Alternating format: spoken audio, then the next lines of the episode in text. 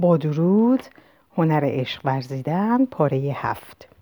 عشق و انعطاف آن در جامعه معاصر غرب. اگر عشق استعدادی است که به انسان بالغ تعلق دارد پس به این نتیجه می رسیم که استعداد عشق ورزیدن در زندگی به افراد هر فرهنگ بستگی دارد و اثر آن بر رفتار و خصوصیات فرد عادی.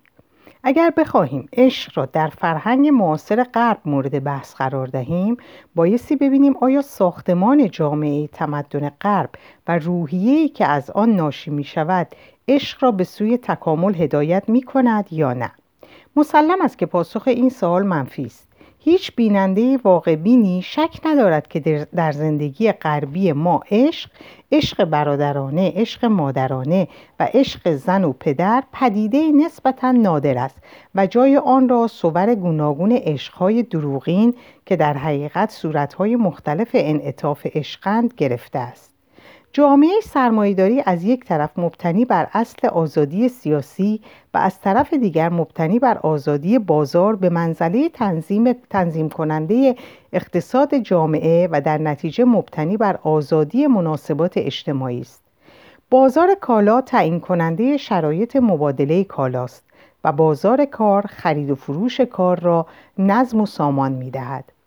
هم اشیای مصرفی و هم انرژی و مهارت سودمند بشری به کالاهایی تبدیل می شوند که بدون اعمال زور و بدون کلاهبرداری مبادله می شوند.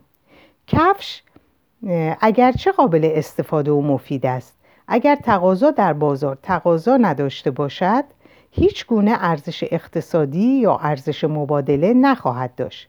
نیروها و مهارت‌های بشری نیز اگر تحت شرایط موجود در بازار تقاضایی نداشته باشند ارزش مبادله نخواهند داشت. صاحب سرمایه می تواند کار مرا بخرد و از آن در راه افزایش سود سرمایه خود استفاده کند. صاحب کار نیز اگر نخواهد از گرسنگی بمیرد باید کار را تحت شرایط موجود در بازار به سرمایهداران بفروشد. این ساخت اقتصادی سلسله مراتب ارزش ها را به وجود آورده است. سرمایه بر کار مسلط است و اشیایی انبوه شده یعنی آنچه مرده است از کار و نیروی بشری و آنچه زنده است ارزش بیشتری دارد. اساس سرمایهداری از آغاز همین ساختمان از آغاز همین ساختمان را داشته است. سرمایهداری معاصر نیز گرچه همین خصیصه را دارد چون پاره ای از عوامل آن تغییر کرده است. اکنون کیفیاتی خاص یافته است که مسلما تأثیر عمیقی بر خصوصیات انسان امروز دارد. ما همیشه شاهد این بوده ایم که در نتیجه پیشرفت سرمایهداری چگونه سرمایه ها بیشتر و بیشتر در یک جا متمرکز و انباشته می شود.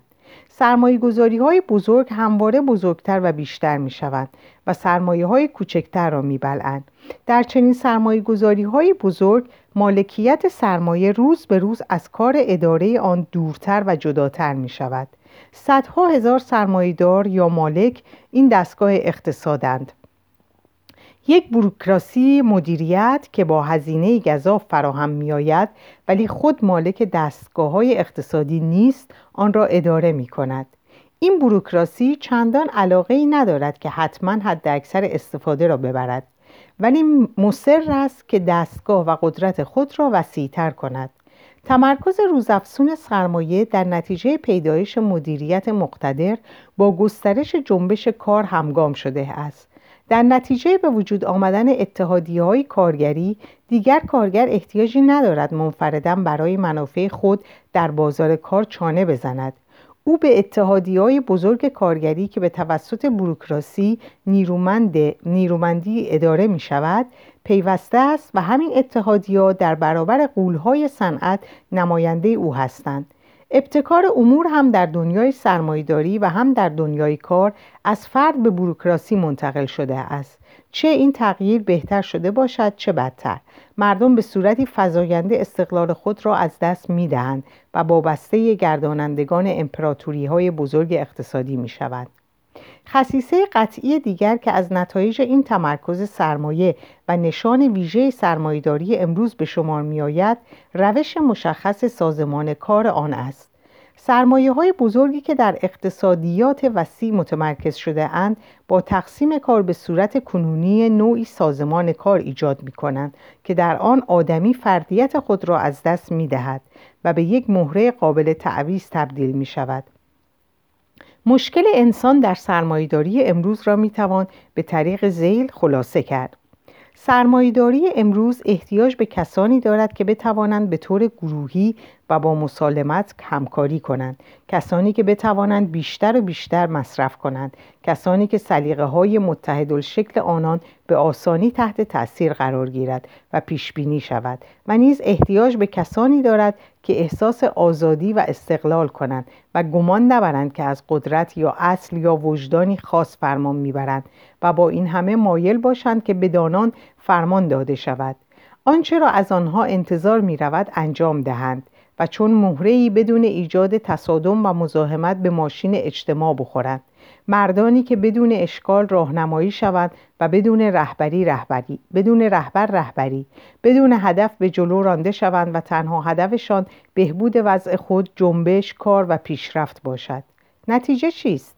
انسان امروز با خودش با هم نوعانش و با طبیعت بیگانه شده است. او به کالا مبدل گشته است. نیروی زندگی خود را نوعی سرمایه گذاری می داند که باید تحت شرایط بازار حد اکثر سود را برایش تحصیل کند.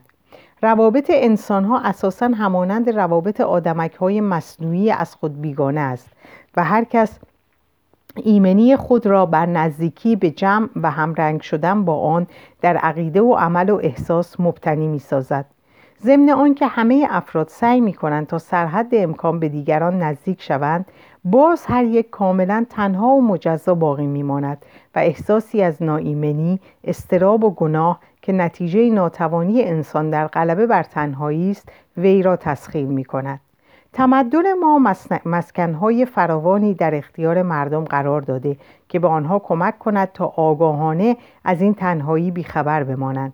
قبل از هر چیز جریان یک نواخت کار ماشینی و اداری باعث می شود که مردم از خواسته های اساسی انسانی از شوق به تفوق و وحدت قافل بمانند. اگر این جریان یک نواخت نتواند به تنهایی در این امر موفق شود انسان برای غلبه بر ناامیدی ناخودآگاه خود به جریان یک نواخت سرگرمی ها پناه می‌برد. به طور منفی از صدا و منظری که به وسیله صنعت تولید سرگرمی به دو عرضه شده است استفاده می کند و از همه بیشتر با خرید پایان ناپذیر اشیای نو و تبدیل فوری آنها به چیزهای نوتر خود را راضی می سازد. انسان امروز شباهت نزدیکی به تصویر هاکسلی در کتاب دلیر دنیای نو دارد. خوراک و پوشش او خواب است. از نظر جنسی نیز اقنا می شود ولی هرگز با خود نیست. و از هر کس و هر چیز جداست. بین او و دیگران فقط یک نوع ارتباط کاملا سطحی وجود دارد که آن هم به وسیله شعارهای روز هدایت می شود هاکسلی با ایجاز خاص خود این شعارها را چنین بیان کرده.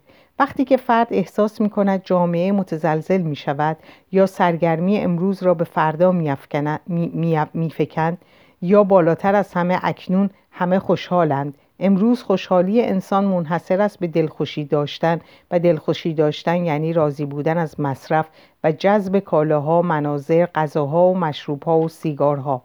مردم، سخنرانی ها، کتاب ها و فیلم ها همه اینها مصرف می شوند بلعیده می شوند دنیا به منزله یک شیء یک شیء بزرگ برای اشتهای ماست. یک سیب بزرگ یک بطری بزرگ یک پستان بزرگ است و ما مکندگانیم. امیدواران و منتظران ابدی و ناکامان ازلی منش ما چنان تنظیم شده است که مبادا کند دریافت دارد. داد و ستت کند و مصرف کند. همه چیز اعم از مادی و معنوی به صورت اشیای قابل معامله و مصرف در می آید. این وضع در مورد عشق نیز جبران با منش اجتماعی انسانهای جدید تطبیق می کند های مصنوعی نمی توانند دوست بدارند. آنها می توانند کالاهای شخصیت خود را با هم مبادله و امیدوار باشند که معامله خوبی کردند اندیشه تیم یکی از برجسته ترین تظاهرات عشق و به خصوص زناشویی مردانی است که به کلی با عواطف عمیق انسانی خود بیگانه شده اند. در همه مقالاتی که در موارد ازدواجهای موفق نوشته می شود آرمان اساسی همان اندیشه تیم است که افرادش بدون اشکال وظایف خود را انجام می دهند. این توضیح فرق چندانی با وضع کارمندانی که وظایف خود را بدون اشکال انجام می دهد ندارند. او باید نسبتا مستقل, مستقل باشد همکاری کند بردبار باشد و در عین حال جاه طلب و تجاوزکار باشد. بدین ترتیب مشاوران امر ازدواج به ما می‌گویند شوهر باید زنش را درک کند و مددکار او باشد. او باید لباسهای زن و غذاهای خوبی را که میپزد تحسین کند. زن نیز خوب است به نوبه خود بداند که وقتی شوهرش خسته و ناراضی به خانه میآید باید به دقت به حرفهای او درباره گرفتاری های شغلیش گوش بدهد و از اینکه شوهرش روز تولد او را فراموش کرده است عصبانی نشود بلکه حسن نیت داشته باشد.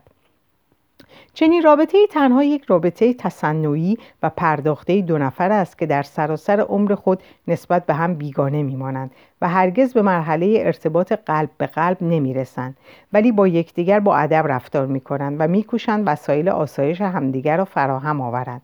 با چنین مفهومی درباره عشق و زناشویی تکیه مطلب بر این است که شخصی به علت احساس تنهایی تحمل ناپذیر به شخص دیگری پناه می‌برد.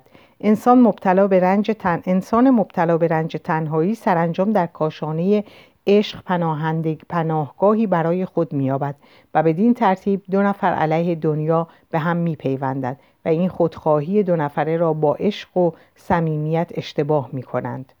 اهمیت دادن به روحیه تیمی مدارای دو جانبه و غیره, و غیره یکی از پیشرفت‌های نسبتا جدید است قبل از آن یعنی در سالهای بعد از جنگ جهانی اول عشق مفهوم دیگری داشت بدین ترتیب که تشفی جنسی دو جانبه اساسی رابطه عاشقانه دلپذیر و به خصوص ازدواج موفق فرض می شد.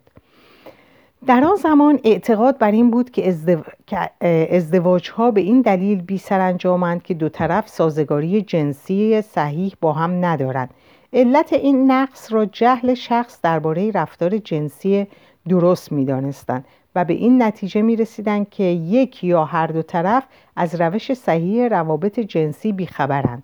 برای درمان این نقص و یاری دادن به زوجهای بدبختی که نمی توانستن یکدیگر را دوست بدارند کتابهای بسیاری منتشر شد که متضمن نصایح و تعلیماتی در باب رفتار جنسی درست بودند و به طور ضمنی یا با سراحت قول می‌دادند که با پیروی از دانش جنسی صحیح خوشبختی و عشق به دنبال آن خواهد آمد.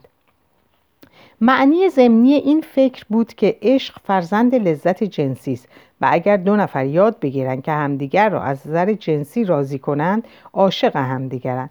این همانند خیال واهی رایج آن زمان بود که فکر می‌کردند که به کار بردن فن صحیح نه تنها جوابگوی همه مشکلات فنی و تولیدات صنعتی است بلکه حلال همه مشکلات به بشر نیز هست. غافل از اینکه درست خلاف این فرض حقیقت دارد. عشق نتیجه رضامندی کافی جنسی نیست. بلکه کامیابی جنسی حتی آگاه بودن از آنچه به اصطلاح فن روابط جنسی نام دارد نیز نتیجه عشق است. اگر بخواهیم برای اثبات این نظریه که هر روز شاهد صحت آن هستیم دلیل بیاوریم می توانیم مطالب فراوانی را که از روانکاوی به دست آمده است مورد بررسی قرار دهیم. مطالعه یکی از متداولترین مشکلات جنسی یعنی سردی زن و ناتوانی کم و بیش روانی مرد نشان می دهد که علت واقعی عدم اطلاع از فنون فنون درست نیست بلکه علت واقعی منعهایی است که عشق را غیر ممکن می سازد. ترس یا تنفر از جنس مخالف اساس این مشکلات است که موجب می شود شخص خودش را کاملا در اختیار طرف نگذارد. بی پیرایه عمل نکند. به شریک جنسی خود در صمیمیت و هماغوشی اعتماد نکند. کسی که از نظر جنسی دچار منع شده است اگر بتواند خود را از ترس یا تنفر برهاند و در نتیجه در عشق ورزیدن توانا شود مشکلات جنسیش نیز حل خواهد شد و اگر نتواند هرچه در رموز روابط جنسی آزموده باشد بی حاصل است. معلومات حاصل از درمان روانکاوی نادرستی این اندیشه را که دانش رموز روابط جنسی موجب کامیابی جنسی و شکفتن قنچه عشق می شود نشان داده است این فرض که عشق محصول خورسندی دو جانبه جنسی است تا حدود زیادی متأثر از نظریه های فروید است. در نظر فروید عشق اساسا پدیده جنسی بود. هنگامی که انسان به تجربه دریافت که عشق جنسی یا عشق تناسلی باناترین خورسندی ها را ایجاد می کند و در نتیجه خورسندی جنسی مظهر همه کامرانی ها شد به ناچار به دنبال این رفت که در مدار جنسی خوشی های بیشتری دست و پا کند و شهبت های جنسی را هسته مرکزی زندگیش قرار دهد. در نظر فروید تجربه عشق برادرانه حاصل میل جنسی است. منتها در آن غریزه جنسی به جوششی که با هدفهای من شده هم هدفهای من شده همراهند تبدیل شده است. عشق با هدف من شده در اصل عشق شهوانی بوده است و هنوز هم در نفس نابهوشیار انسان همینطور است. فروید مسئله آمیختگی و یگانگی یا احساس وحدت را که جوهر تجربه عرفانی و ریشه عمیقترین احساس وصل با شخص دیگر یا با هم نوعان است آرزه روانی می داند که شخص را به سیر قهقرایی به سوی حالت خودفریفتگی بیپایان بیپایان اولیه سوق می دهد. تنها در مرحله بعد است که فروید عشق را نفسا پدیده غیر اقلانی می داند. در نظر فروید عشق غیر اقلانی و عشق به معنی تظاهری از شخصیت انسان بالغ تفاوتی ندارند ولی در رساله راجع به عشق انتقالی می‌گوید که عشق انتقالی از نظر اصولی فرقی با پدیده عادی عشق ندارد. گرفتار عشق شدن همیشه آدمی را به مرز نابهنجاری میکشاند. همواره با کوری در برابر واقعیت همراه است. با کوری در برابر واقعیت همراه است. وسواس است و در زمره عشقهای زمان کودکی است که به جوانی یا بزرگسالی انتقال یافته است. عشق به عنوان یک پدیده اقلانی و منطقی به عنوان عالی ترین موفقیت برای رسیدن به بلوغ هیچگاه مورد تحقیق فروید قرار نگرفت زیرا در نظر او چنین عشقی وجود خارجی نداشت. ولی اشتباه است اگر درباره نفوذ افکار فروید قلوف کنیم و مانند وی بگوییم که مفهوم عشق حاصل جاذبه جنسی است یا همان خونسردی جنسی است خورسندی جنسی است. که در احساس به هوشیار ما منعکس شده است. اساسا رابطه علت و معلول در عشق درست برخلاف این است. عقاید فروید تا حدی تحت تاثیر روحیه قرن 19 هم بود. شهرت و قبول عقاید نیست تا حدی ناشی از روحیه خاصی بود که بعد از جنگ جهانی اول دنیای غرب اول دنیای غرب را فرا گرفت. بعضی از عواملی که مفاهیم فروید و مفاهیم متداول آن روز را تحت تاثیر قرار داد عبارتند از نخست عکس عمل عمومی علیه رسوم اخلاقی فوقالعاده سخت دوران ویکتوریا. عامل دوم که نظری های فروید را به وجود آورد عقاید متداول آن زمان راجع به انسان بود که ساختمان سرمایهداری اساس و مبنای آن را تشکیل می‌داد. برای اینکه اثبات شود که سرمایه گذاری با احتیاجات طبیعی انسان تطبیق می کند ناچار باید نشان داد که انسان طبیعتی متمایل به رقابت دارد و دشمنیهایش دو جانبه است.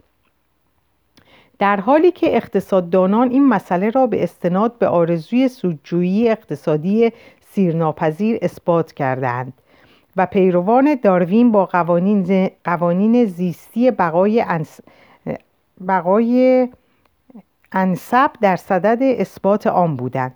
فروید نیست به همان نتیجه می‌رسد. منتها با این فرض که انگیزه اساسی مرد تمایل بیکران به تصرف جنسی همه زنان است و تنها فشار جامعه مانع از آن می شود که مرد به دلخواه خود عمل کند. به این ترتیب انسانها ضرورتا نسبت به هم حسودند و این رشک و رقابت دو جانبه حتی اگر همه موجود موجبات اجتماعی و اقتصادی آن از میان برود باز وجود خواهد داشت.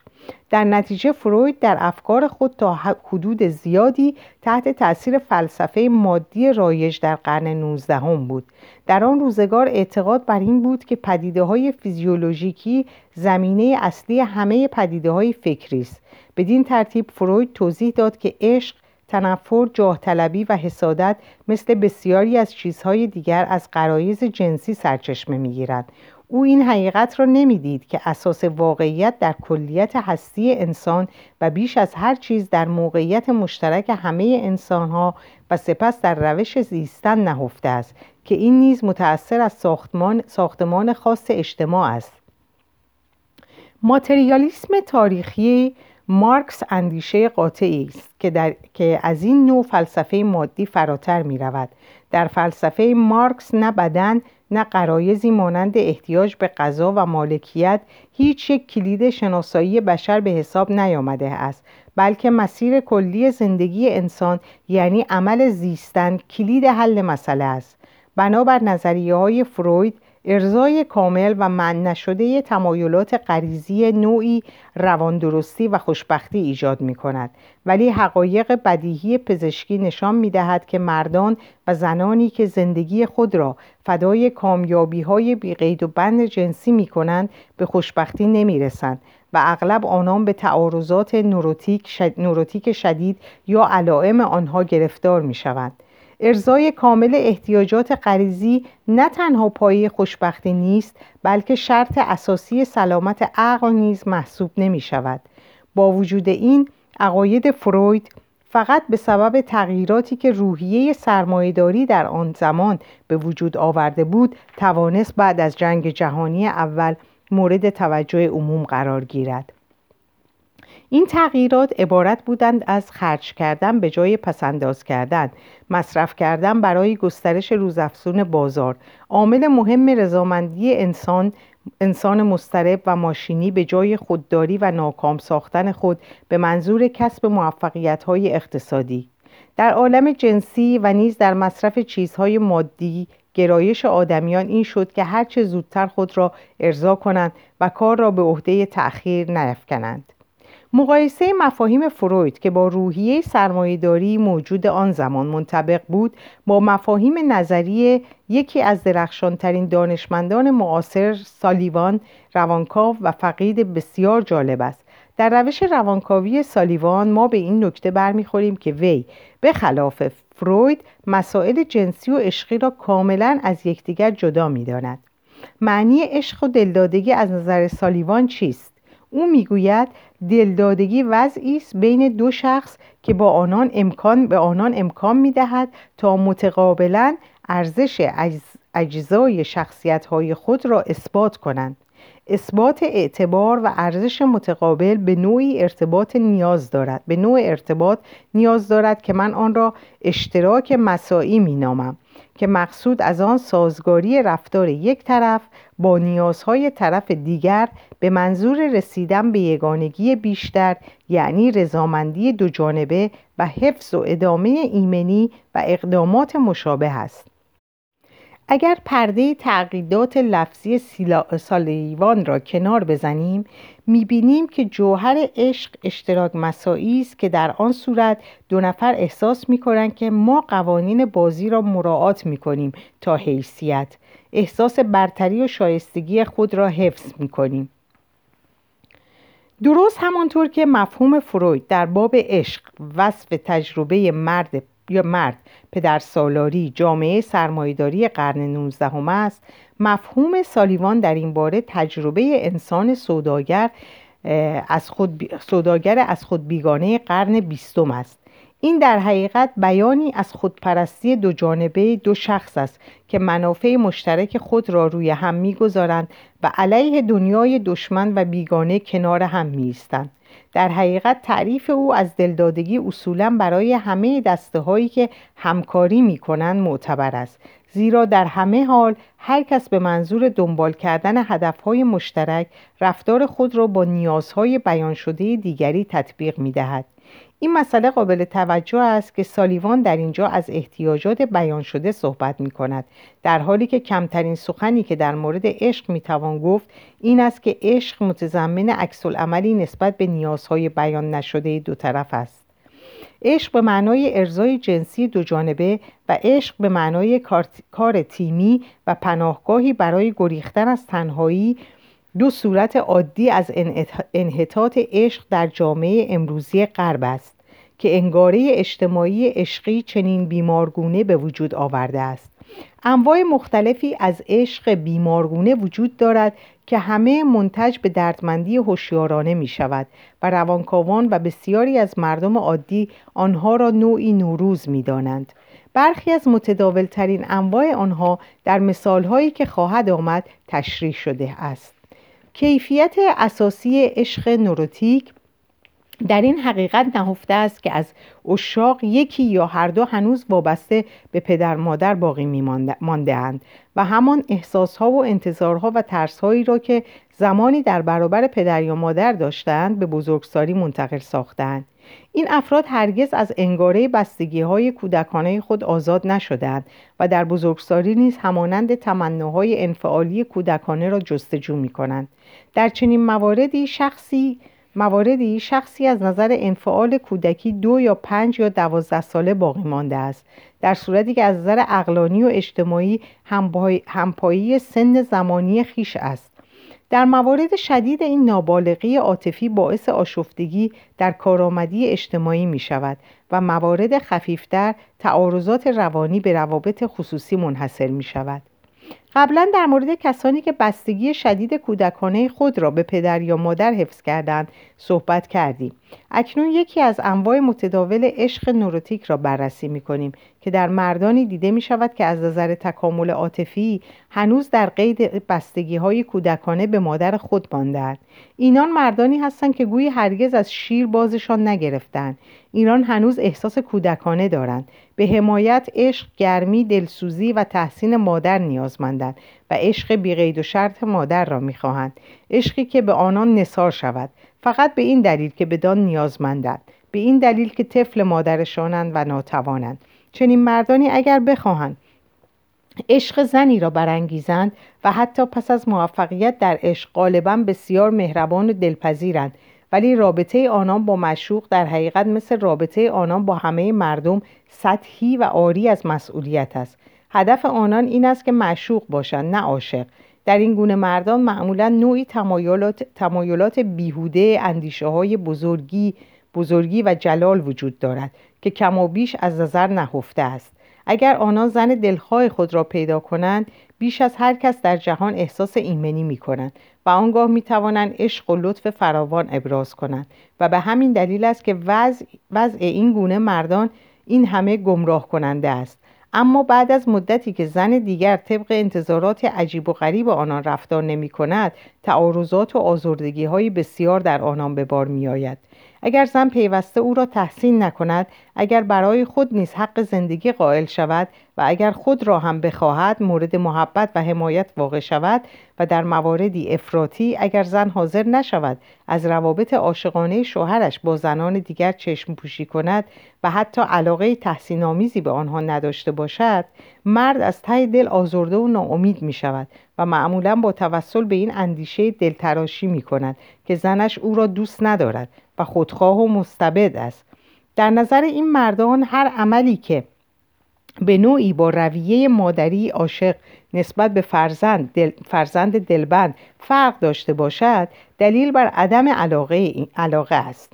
این مردان اغلب رفتار محبت آمیز خود و علاقه به خورسند کردن دیگران را با عشق اصیل اشتباه می کنند و به این نتیجه می رسند که با آنان ظالمانه رفتار شده است. آنان خود را بزرگترین عاشق می پندارند و به تلخی از ناسپاسی معشوقهای خود گله می کنند در موارد بسیار نادر شخصی که این چنین وابسته به مادر, به مادر است می تواند بدون آشفتگی شدید به کار خود ادامه دهد.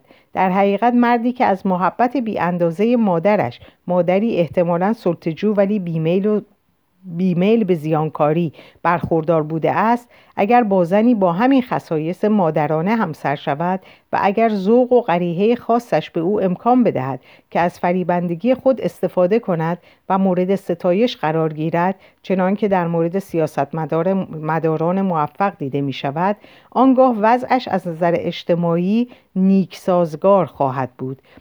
بدون گونه بدون بدون اینکه هرگز به مرحله عالیتر بلوغ برسد. ولی اگر اوضاع و احوال نامساعد باشد که بسیار روی می‌دهد زندگی عاشقانه او یا زندگی اجتماعیش به سرخوردگی شدید مبدل می شود و در ضمن ضمن آنکه به تنهایی دچار شده است تعارضات و استرابات مکرر و افسردگی شدید به دو چیره خواهد شد. در اینجا این قسمت رو به پایان میرسونم. براتون شب و روز خوبی آرزو دارم و همتون رو به خدا میسپارم. خدا نگهدارتون.